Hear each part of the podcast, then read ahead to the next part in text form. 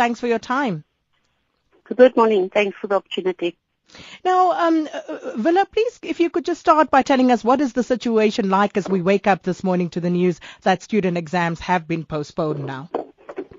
I think it's important to um, just distinguish between which ones have been postponed. It's only at the Soshanguve North and South campuses. All other exa- exams will be written as scheduled today. There is increased security at all other venues. Um, the situation at the Soshanguve campuses, we've been monitoring it overnight. It's quiet there, but the damage to the buildings was such and the volatility on those campuses has prompted management to decide to indefinitely postpone the exams. So will this be for all students, including final year students, or will um, an alternative arrangement be made for them? There will be communication sent to the students um, on the way forward today. Now, you know, sadly, um, Tshwane University of Technology has almost become synonymous with violent protests, especially at the Soshanguve campuses. Um, uh, what is the underlying problem here? What is it that students are perpetually protesting about? I think this is more than just a TUT issue. There's a couple of national issues. Finances seem to be at the top of the list of issues. We've been engaging with the Central SRC, who are the elected leaders of the students, on a number of issues. And last week Tuesday, there was a memorandum of understanding signed between management and the Central SRC. Some of the issues have been referred to Council for consultation, and other issues have already been resolved. Financial issues are among those that have been referred to Council. And these have been going on for years on end. So is there any long-term solution that you are working on at this point? Well, like I said, um, these are national issues, so we're looking at finances. The institution has um, since established its own bursary and scholarship fund to be able to assist more students.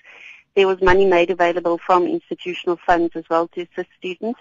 And then longer term, we are talking at very high level with Department of Higher Education and Training and with NSFAS both have been doing very good work with the limited resources. But I think the, the bottom line is that resources are limited.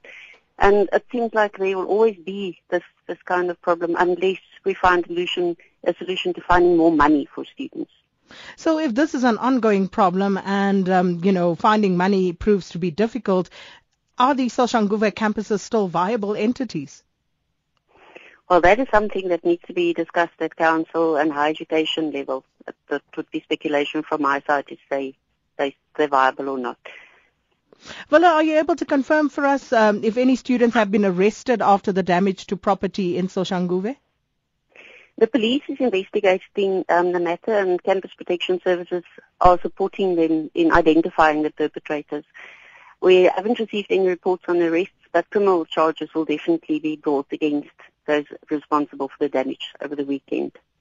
And uh, with regard to, um, you know, uh, management and student representatives, have you been engaging? You know, are you um, finding ways to basically bring an end to this impasse?